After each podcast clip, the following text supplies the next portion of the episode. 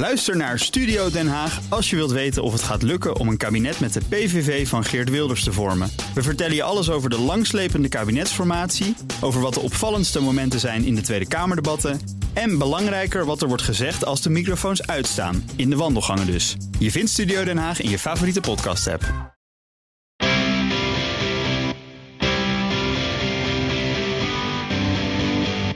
Dit is Van Alle Markten Thuis. In deze podcast delen oud-collega's en zonnetjes in huis... macro-econoom Kees de Kort en oprichter en directeur van investeringsmaatschappij Antea, Robert de Boek... hun inzichten in alle economische aangelegenheden. Vergeet je niet te abonneren, dan mis je nooit een show. Met deze week. Robert krijgt flashbacks van de socialistische helstaat DDR... Kees vindt Klaas Knot een bopo...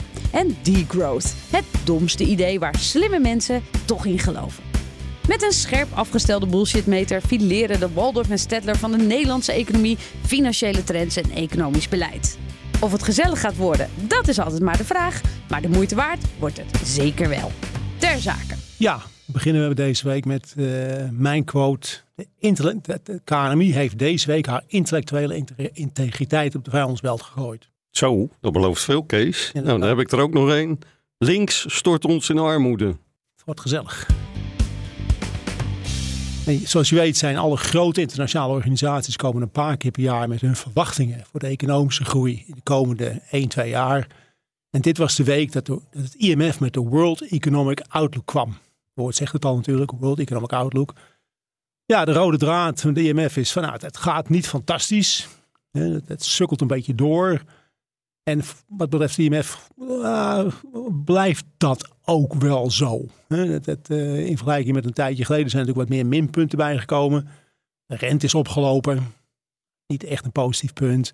Inflatie daalt wel. Dat zeggen ze ook wel. Maar gaat ook niet voorlopig, blijft, blijft redelijk hoog. Het internationale omveld wordt, uh, het internationale speelveld wordt minder prettig. Kortom, er zijn verschillende redenen om niet al te positief te zijn. Wat ze wel zeggen is dat het in de rijke landen duidelijk minder gaat dan in de, wat dan heet emerging markets. Daar zijn de groeicijfers nog wel wat hoger. Maar zowel in de rijke landen als in de emerging markets zijn, zijn de groeicijfers al een stuk lager dan, laten we zeggen, een jaartje 5, 6 gebruikelijk was. Maar Robert, dan moet ik wel zeggen, het, het zijn ook wel, het zijn bopo's. Het zijn, bopo's? Ja, beroepsoptimisten. Oh. Want ja, want kijk, ik heb gekeken naar Duitsland. In Duitsland eh, wordt dit jaar een kleine krimp verwacht. als we naar Duitsland kijken, dan zien we waarom. Maar volgend jaar gaat het weer een stuk beter.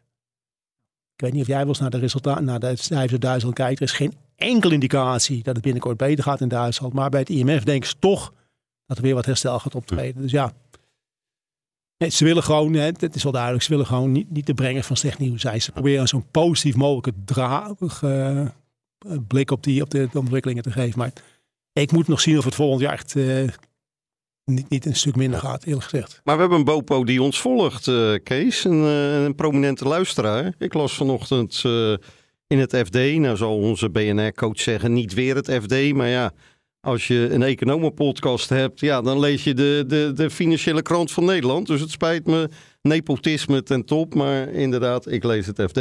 Klaas Knot, vanochtend in het FD, ik denk ja, dat is gericht aan Kees. Die zegt we moeten niet te pessimistisch zijn. Nou, dat, is niet, dat, uh, dat, heeft, dat heeft ook te maken met dat Klaas is deze week ook, of tenminste de DNB heeft deze week ook een groot rapport gepubliceerd. Ja, met overzicht financiële stabiliteit. Ja. Ligt een beetje in het verlengde natuurlijk van datgene wat, uh, de World, wat het IMF uh, naar voren brengt. DNB zegt ook ja, de rente loopt wat op. Nou, dat, dat is natuurlijk geen positief punt. Dat, dat, eh, dat, wil niet zeggen dat het onmiddellijk misgaat. Zo hard gaat het ook allemaal niet. Eh, maar uh, ja, de, staatsschuld wordt, wordt langzaam zeker een, klein dingetje natuurlijk. de huizenprijzen wordt een klein dingetje. zo zijn er natuurlijk in dat alles wat gebaseerd is op, op rente, dat moet langzaamaan rekening houden met ja, iets hogere rente, dus iets minder resultaten. Een recessie komt wat dichterbij, ook nog niet helemaal. Dat, maar dat, dat, al, maar dat, dat heeft, kan allemaal impact hebben op de stabiliteit van de banken. Maar wat, wat Klaas, ook hier heel geld weer voor. Je moet eigenlijk meer, meer nadenken over waar, waar hebben ze het niet over. Dit, dit zijn allemaal voorspelbare dingen. Waar hebben ze het niet over? Ja, ze hebben bijvoorbeeld niet over schokken in het systeem. Kijk, dit is allemaal gebaseerd op het feit dat gewoon langzaam maar zeker wat rente wat oploopt. En dat er langzaam maar zeker her en der een probleempje kan ontstaan. Mhm. Daar kan het financieel stelsel natuurlijk wel mee overweg. Waar het financieel stelsel altijd veel meer moeite mee heeft, is met schokken. Pl- Plotselinge veranderingen in iets. Net zoals een paar maanden geleden in Amerika in één keer een paar banken in problemen kwamen. Ja, ja. Weet je wel, dat, dat kan beweging op gang brengen. En daar, daar heeft het helemaal niet over. En, en als je gewoon kijkt naar het financieel stelsel in Europa. Je, er zijn zo her en der wel pijnpunten. We hebben natuurlijk eh, financiële problemen in Italië en Spanje. Ja, als daar iets, een keer iets gebeurt, gaan natuurlijk alle beleggers en investeerders kijken. Wat betekent dat voor, het, voor alle andere banken? Hè, Ja, Dus, ja. dus onverwachte dingen. En daar, daar zijn genoeg mogelijkheden voor, dingen voor te bedenken. Die, die, ik denk dat die, dat die een groter gevaar vormen voor de stabiliteit dan een voorspelbare 1, 2, 3 procent langzaam stijgende lange rente. Er viel mij op in dat rapport dat er één risico nadrukkelijk en vaak genoemd wordt. Dat is de, de Nederlandse markt voor commercieel vastgoed die onder druk staat. En dat zou risico's voor banken betekenen, voor pensioenfondsen en verzekeraars die deelnemen in vastgoedfondsen. Dat vond ik opvallend. Ja, Wat is ja, jouw, ja, eh, maar dat, dat is ook weer een beetje een. Ja, als, je, als, je, als je aan iemand zou vragen van nou, waar liggen nou de grootste risico's? Kijk, het, ja, dan is dat het natuurlijk. Dat is dat, dat, dat vastgoed. Dus het is ook weer een beetje een soort, ja, En dat heeft met de hoge rente te maken? nou, nou, niet- Met thuiswerken? Ja, met, met langzaamaan oplopende rente natuurlijk. En, en, en met problemen in, in het vastgoed op zich. Heel veel, de vraag is natuurlijk, hoeveel is gefinancierd? Moet er afgeboekt worden? Dat, dat is ook een punt. Hè. De afgelopen jaren zijn natuurlijk een heleboel dingen opgewaardeerd, opgewaardeerd en opgewaardeerd. Onder het motto, dat kan allemaal. Dat, dat geldt ook met, met overnames en investeren, met investeringsmaatschappijen en private equity. Allerlei belangen is opgewaardeerd. Ja, weet je, wat gebeurt er? Is, kan dat, moeten, wanneer krijgen we afboekingen? Dat, dat, dat weet ik niet. Maar dat, dat hangt natuurlijk wel boven de markt. Dat er behoorlijke afboekingen ge- gemeld moeten gaan worden. En wat betekent dat dan voor de balansverhoudingen? En heeft dat dan weer consequenties voor allerlei convenanten die gebroken worden? Kunnen die mensen dat dan betalen? Kortom, ja, we, we, we komen langzaamaan in een situatie dat we de consequenties onder ogen moeten zien van datgene wat we de afgelopen jaren hebben gedaan, nu de tijden aan het veranderen zijn. En Klaas heeft ook, hè, dat is wel, wel opmerkelijk trouwens, heeft ook weinig oog voor wat dan heet de non-banking financial institutions. Het IMF heeft een paar maanden geleden al gezegd, ja, er zijn in, in de tijd dat geld gratis was, heeft ieder, ieder grote bedrijf, iedere organisatie met geld heeft gewoon wat zitten doen om een paar, een paar basispunten te verdienen. Dus die hebben, ja, Om negatieve rente ook te voorkomen negatieve rente, om iets te verdienen. Dus IMF zegt, ja, in die tijd hebben gewoon die non-banking financial institutions, pensioenfondsen, investeringsmaatschappijen, die hebben misschien her en der hele grote risico's genomen. Dat, dat kan allemaal goed gaan, maar voor hetzelfde geld gaan daar ook dingen mis. En dan, dan komt het spel op de wagen. En dat, dat zijn dan die schokken waarvan ik denk dat, dat die veel groot probleem zijn voor, die, voor, de, voor de financiële sector dan het hele geleidelijke oplopen en langzaamaan wennen aan de situatie. Dus conclusie, Klaas is optimistisch. Dat is ook een bopo natuurlijk. Ja? Dat is de van de bopo's. Nou, Klaas kan zal nog wel vaker terugkomen in onze podcast. eh, Dat denk, dat denk ik ook wel, ja. We gaan naar eh, onderwerp 2. En die mag, eh, die mag ik inleiden. Ja, eh, we worden regelmatig overspoeld met allerlei negatieve verhalen over het neoliberalisme, vrije marktwerking, economische groei. Nou, daar staan allemaal eh, mensen die dan roepen: nee, degrowth. We moeten, economische krimp is goed voor ons, want dat is goed voor het milieu, et cetera, et cetera. Nou, de, las ik ook weer in het FD. Gelukkig een ander geluid dan de Zweedse historicus Johan Norberg. Die zegt: liberalisme, kapitalisme, vrije markt is een zegen voor de economie. Want, hè, wat blijkt nou? Eh, die marktwerking zorgt wel, je kan economische groei hebben en vermindering van milieuvervuiling. Hij noemt een voorbeeld, er zijn maar liefst de afgelopen tien jaar 40 landen die groeiden en tegelijkertijd hun CO2-uitstoot reduceerden. En economische krimp, ja, dat, dat klinkt leuk vanuit de landen die natuurlijk in, in wilde baden. Maar ja, het is een beetje alsof eh, Frans Timmermans met een wachtgeld van 3 ton... of koning Willem-Alexander met een salaris van 1,1 miljoen oproepen tot loonmatiging. Want degrowth gaat ellende betekenen voor, onder, voor eh, Robert, landen Robert. die armoede hebben. Die blijven in armoede zitten. Robert, echt. Ja, ik ben niet vaak sprakeloos. Ja. Dat, dat, eh, mensen die mij kennen weten dat wel. Maar dat mensen gaan voorstellen om degrowth te promoten, dat is echt, dat is zo'n, zo'n, zo'n verschrikkelijk slecht idee. Nou, deze meneer noemt het het domste idee waar slimme mensen in geloven. En hij noemt dan een. Slimme een- mensen, je, je, kunt, je bent niet slim als je dit gelooft. Ja. Dat, dat- dan, dan is er iets mis, dan heb je kortstuiving gaat in je hersens. Ja. Dat, dat kan niet anders. Maar eh, we, we horen het regelmatig. We moeten consuminderen. Dat zie ik een Ah, beetje dat- als ja, maar- degrowth nou, eh, maar- verlengde. Maar waar het om gaat, eh, Robert, dat is altijd hetzelfde verhaal. Je kunt wel zeggen, ik ben ergens voor. Maakt niet uit waar je voor bent. Maar wat zijn dan de consequenties? Ja. En mijn grote bezwaar tegen heel veel mensen die er overal voor zijn... is dat ze gewoon niet praten over de consequenties. En bewust niet. Want als ze dat gaan uitleggen... dan is er helemaal niemand meer voor, die, voor, de- voor dat plan wat ze hadden. Kijk, groei, hoe je het ook draait of keer... groei maakt dingen mogelijk. Groei zorgt voor welvaart. Inderdaad, en maak dingen mogelijk. Dus als je niet wil groeien of wil krimpen, dat kan. Maar wat gaan we dan niet meer doen? Punt 1, dat, want dan kunnen we een heleboel dingen niet meer doen. Dus ook, eh, dan moet er gekozen gaan worden. Wat gaan we dan niet meer doen? Of wat gaan we minder doen? Terwijl ik ken alleen maar mensen die meer willen doen. Die willen meer onderwijs, meer zorg, meer, meer van alles. En Ja. ja, dat, dat kan echt alleen maar als we groeien met elkaar. Ja. Dat is wat anders, hè, wat jij net ook al zegt. Dat we gewoon zorgvuldig omgaan met, de- met, de- met de natuur. Dat kan natuurlijk makkelijk samengaan met groei. Hè? Dus Nou, we- duurzaamheid en groei staan elkaar niet in de weg. En wat jij natuurlijk nog veel terechter zegt. Kijk, wij zijn rijk. Hè? Groei, groei is beter. Ik denk dat groei beter is dan geen groei. Maar goed, wij, wij kunnen ons wel wat permitteren. Maar hey, dat IMF, die beginnen die niet voor niks heel vaak over die emerging markets. Er zijn echt een paar miljard mensen. Hè? India, China, Afrika. Die zijn niet rijk. Ja, weet je, daar ligt het mes al veel sneller. Daar ligt het mes al min of meer altijd op tafel. Dus dan gaan wij zeggen, niet groeien. Ja. Krimpen. Nee, precies. Dus wat zeg je dan? Jongens, 2, 3 miljard mensen. Ja, het is jammer voor jullie. Maar een autootje, dat moeten we niet willen met elkaar. Jullie Nee. mogen ook niet Nee, vakantie. joh. Jullie mogen ook Nee, niet lekker eten. Jullie moeten ook samen met ons aan degrowth doen, want dat is Ja. beter voor de wereld. Ja. Het is gewoon moreel, het is moreel en al, het is totaal volkomen 100% verwerpelijk. Nou, deze meneer haalt een mooi voorbeeld aan. Die zegt, we hebben een periode van degrowth gehad de afgelopen jaren in de pandemie. Een, een, een, een ja, unieke gelegenheid om zo'n experiment eens te zien. Dus we hebben ja, vliegtuigen aan de grond moeten houden, productie deels stilgezet, handel stopgezet. En ja, de helft van de wereldbevolking hebben we huisarrest gegeven. En we konden niet als vanouds consumeren en produceren. Nou, allemaal ellende, economisch gezien, eh, heel veel ellende veroorzaakt. En hoeveel CO2-uitstootvermindering heeft dan al die ellende veroorzaakt, Kees? Wat denk je in 2020? Procentje 5. 6 procent.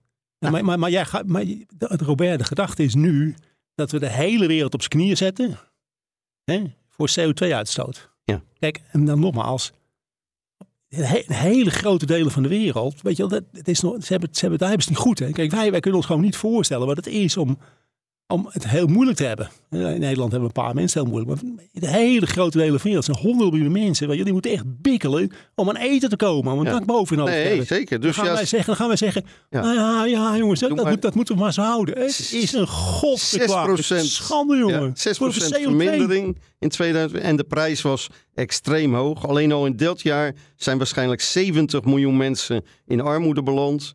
En wereldwijd hebben we een toename van honger gezien. Ja, maar en hij zegt als we de klimaatakkoorden van Parijs tot 2030 op deze manier willen halen, dan hebben we één pandemie per jaar nodig. En dat zou een complete ramp zijn voor de mensheid. Ja, maar weet, weet je wat fascinerend is met, het, met, met, met eh, de economie?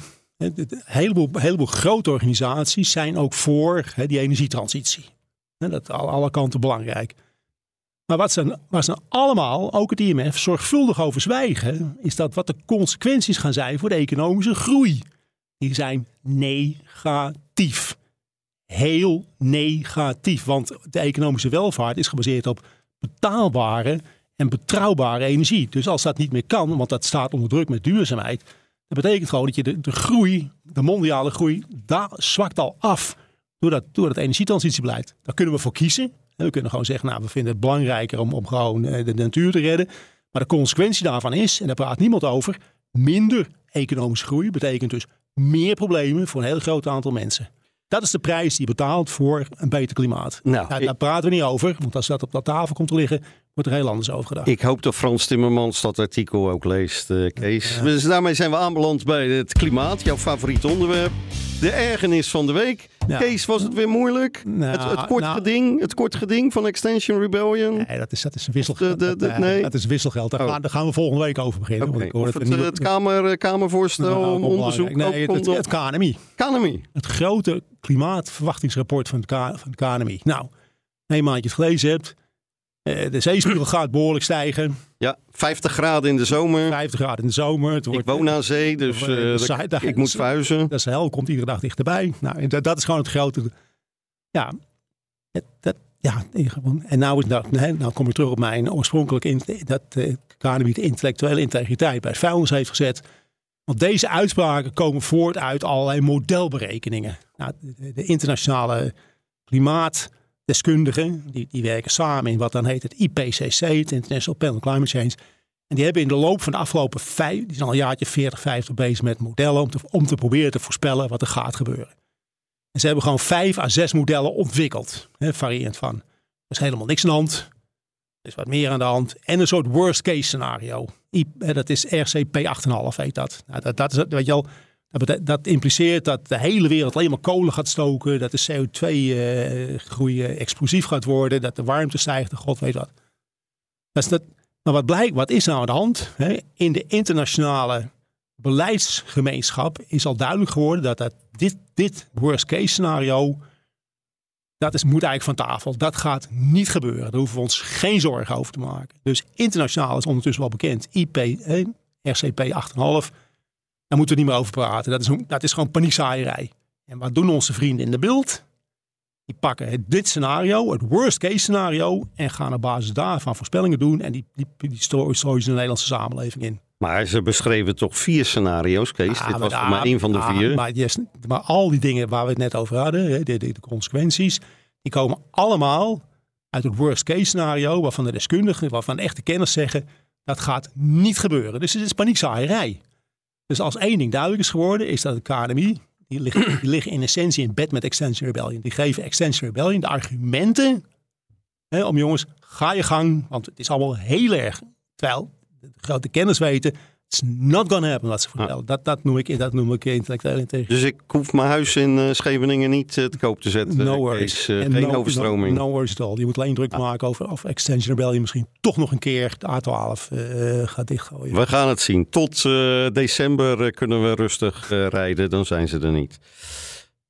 Ja, mijn ergernis van de week, Kees. Ja, die ehm, betrof eh, de ehm, eh, overname van, eh, post, van Cent door PostNL. En de rol van Mona Keizer daarin. En de oeverloze, ellenlange juridische procedures. Wat is het geval? PostNL wilde Cent overnemen in 2019. Nou, in een, in een kapitalistisch stelsel is concurrentie belangrijk. Hè? Want concurrentie leidt tot lagere prijzen, betere kwaliteit, meer innovatie. Omdat bedrijven met elkaar concurreren. Nou, we hebben in de socialistische heilstaat van Frans Timmermans, de DDR, hebben we kunnen zien wat het betekent als we geen concurrentie hebben. Ik, ik kan nog op een groot. We kunnen naar China kijken en naar Rusland. Daar hebben ze ook geprobeerd. Het is, is niet echt gelukt. Nou, in de DDR hadden we één automerk, de Trabant. Extreem duur, dramatische kwaliteit en een wachttijd van zeven jaar voor zijn auto. Het hele volk reed erin, behalve Erik Honecker. Die reed in een mooie Volvo of een Range wat- Wat wil je Rover. gaan zeggen, Robert? Maar Ja, want ik- je hebt wel veel woorden nodig om tot je punt te komen. ik dwaal af. ja, je dwaalt af, ja. Dus concurrentie is belangrijk. Daar hebben we een toezichthoudend eh, autoriteit voor in eh, Nederland, de ACM, Autoriteit Consumentenmarkt. Overnames boven een bepaald omzetniveau behoeven goedkeuring van de ACM om te zien of concurrentie in stand blijft. Nou, dat zijn deskundigen, die eh, gaan niet over één nacht ijs. Die gaan dan onderzoeken doen van zes maanden tot twaalf maanden. Hebben ze ook gedaan bij PostNL en Cent. En die kwamen tot het oordeel, dit leidt tot een monopolie. Wij keuren die overname af. Nou, prima zou je denken. Ik als consument, wij verspreiden ons business magazine bij Antea via Cent. Dus wij waren daar blij mee. Maar nee, in de wet staat een uitzonderingsmogelijkheid. Bijvoorbeeld die je gebruikt in situaties van oorlogen. De staatssecretaris van Economische Zaken mag van het oordeel van de ACM afwijken in geval van landsbelang. Nou, dat heeft nog nooit iemand in de historie gedaan, behalve, ja, ja, daar komt ze, de kandidaat-premier voor de BBB, Mona Keizer. Nou, Mona Keizer is eigenwijs en heeft het intellect van een visstick. Dus dat is een gevaarlijke combinatie. en Mona... 2019 toch? 2019. Je, je, je, je, bent er wel zuinig ja, op geweest. Ja, ja, ja, ja, we hebben even gewacht. 2019 zei Mona, nee, het moet doorgaan. Dus die overname ging door. We hebben nu een monopolie in de postmarkt. Vervolgens krijgen we juridische procedures, kleine spelletjes in die postmarkt, die tegen dat uh, besluit uh, in verweer komen. En zowel het college van beroep als vorige week de rechtbank Rotterdam hebben gezegd: nee, de ACM had gelijk. En mevrouw Mona Keizer had ongelijk. Dit was geen landsbelang. Die overname had niet mogen doorgaan. Het moet gedesintegreerd worden. Ja. Maar Roep PostNL kan niet meer, want we zijn volledig geïntegreerd. We kunnen niet meer. Dus ja, dit is het paard achter de wagen spannen. Dus die procedures duren veel te lang. Dus waar ik voor pleit is, verander die wet en zorg dat er een toetsing vooraf plaatsvindt. Als een staatssecretaris gebruik wil maken van die uitzonderingsregel, moet een rechter beoordelen. En de ondernemingskamer bijvoorbeeld kan dat heel snel. Die moet beoordelen, maakt de staatssecretaris terecht gebruik van die uitzonderingsregel. En dan hadden we als consument nog steeds nu twee aanbieders in de postmarkt gehad. Maar we hebben dus, we hebben dus een unieke situatie. En jij wil het hele juridische systeem op de kop zetten, omdat er één keer in de geschiedenis in Nederland iets gebeurd is. Nee, niet het hele juridische systeem. Voor dit mededingingsartikel. Ik zeg, als de staatssecretaris, als er een volgende staatssecretaris, dat zal niet Mona Keizer zijn, naar alle verwachting.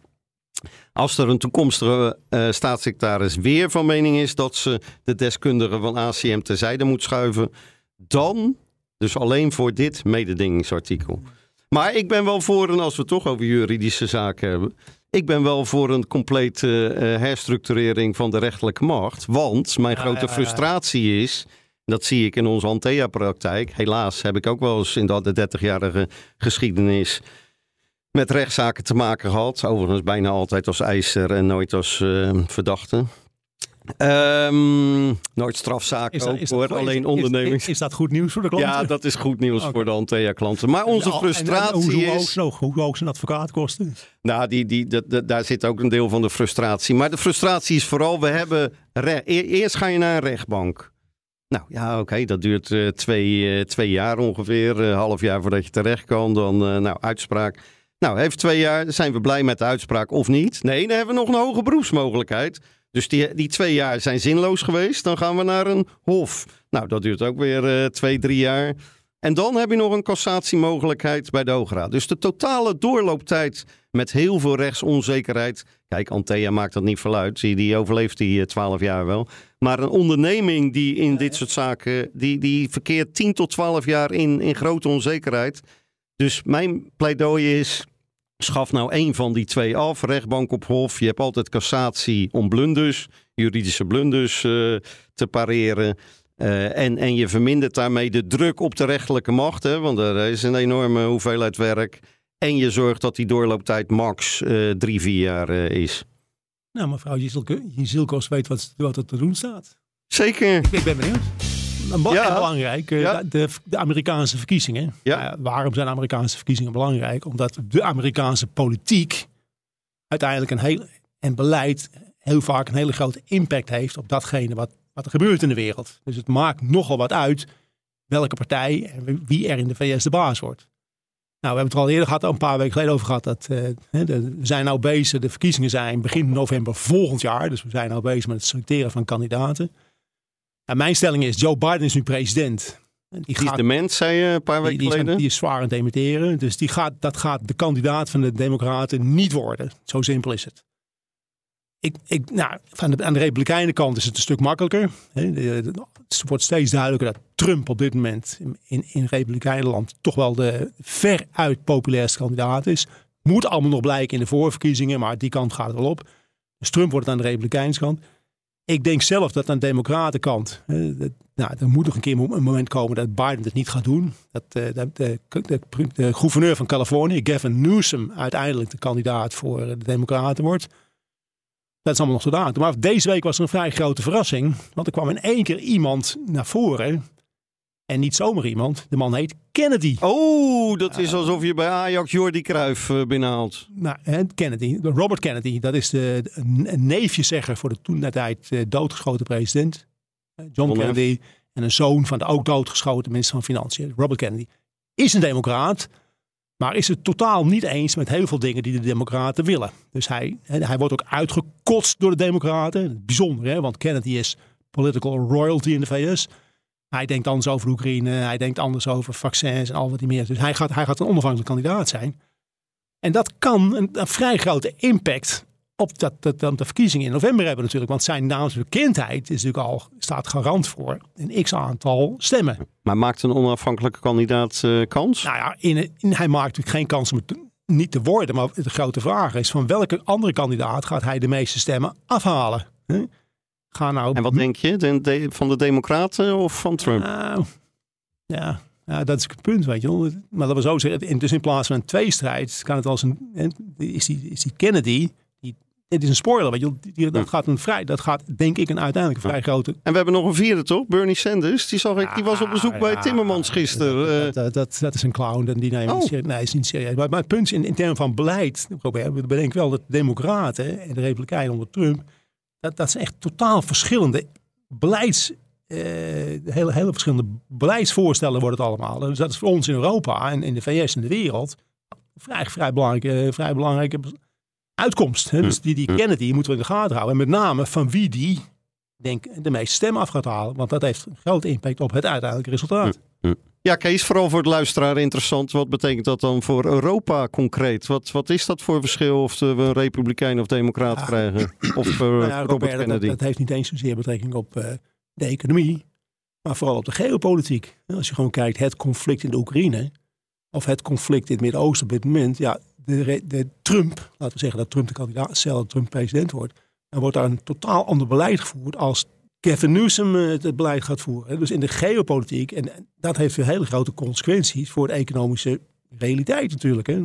Want die geopolitiek en de onzekerheid en de problemen hebben ook wel een heel drukkend effect op, op, de, economische welvaart. Dus is niet, het is niet alleen economie, het is echt gewoon, Amerika is toch nog steeds de grootste economische macht, de grootste macht ter wereld. Dus wat die doen, heeft, heeft overal consequenties.